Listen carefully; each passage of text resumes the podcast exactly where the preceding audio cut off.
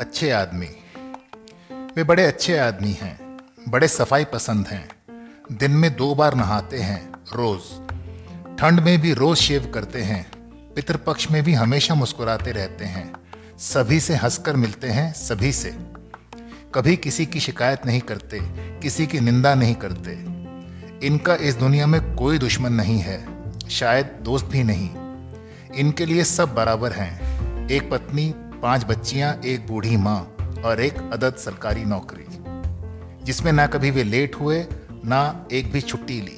क्योंकि वे कभी बीमार ही नहीं हुए, ना तो कभी किसी हड़ताल या बंद में ही शामिल हुए। हड़ताल होती तो दफ्तर में ही रह जाते, घर नहीं जाते। जब तक हड़ताल खत्म ना हो जाती, हर रोज शाम घर लौटते हुए एक लौकी नियम से घर ले आते हैं। मूंग की दाल खाते हैं, हींग डालकर।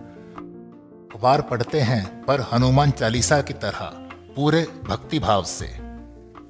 उन्हें कभी किसी समस्या ने परेशान नहीं किया।